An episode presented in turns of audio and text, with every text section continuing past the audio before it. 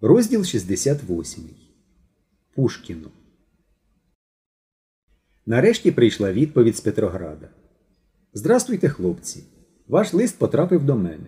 По карточках Терентьєвих багато, але все не ті. Колишня домовласниця Васильєва, яку я спеціально відвідала, сказала, що Терентьєв з дружиною справді мешкали у неї до війни, а матуся жила десь під Москвою. Ось все, що я могла б знати. Відносно бюрократизму обережніше. В Петрограді живе кілька тисяч Терентьєвих, і без точних даних адресу дати неможливо. З комсомольським привітом Купріянова. Ось, сказав Мешко, учіться, як користуватися досягненнями науки і техніки. Яка ж тут техніка? спитав Генка. Як яка? Поштовий зв'язок хіба не техніка? Ось так діють розсудливі люди, а безрозсудні летять невідомо куди. Генка у відповідь в'їдливо сказав. Тебе вона теж здорово підсіла з бюрократизмом. Здорово підсіла. Нічого не здорово, сказав Мешко. Але не в цьому справа. В неділю поїдемо у Пушкіно і візьмемо з собою лижі. Для чого лижі? здивувався Слава. Для конспірації. В найближчу неділю друзі зійшли на станції Пушкіно. В руках у кожного були лижі і палиці. Вздовж високої дерев'яної платформи з перекошеним павільйоном тягнулися занесені снігом ларки. За парками у всі боки розходилися широкі вулиці з чорним обрамленням полісадників. Вони замикали квадрати дачних ділянок, де протоптані в снігу доріжки вели до дерев'яних будиночків із заскленими верандами.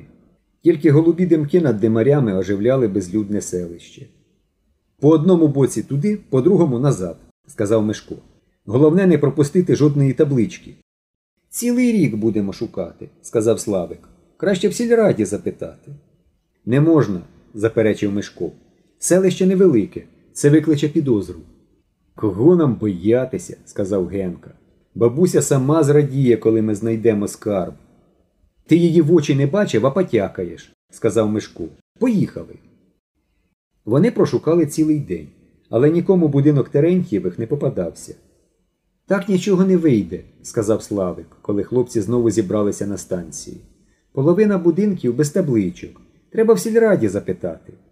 Я ж тобі вже раз сказав, що не можна, розсердився Мишко. Забули, що Свиридов говорив. Справа дуже тонка. Наступну неділю знову приїдемо і будемо шукати. Хлопці зняли лижі. Коли вони підійшли до каси, їх гукнули Здравствуйте, хлопці!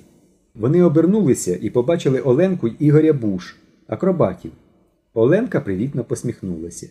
Її біляві локони падали з під хутряної шапочки на комір пальта.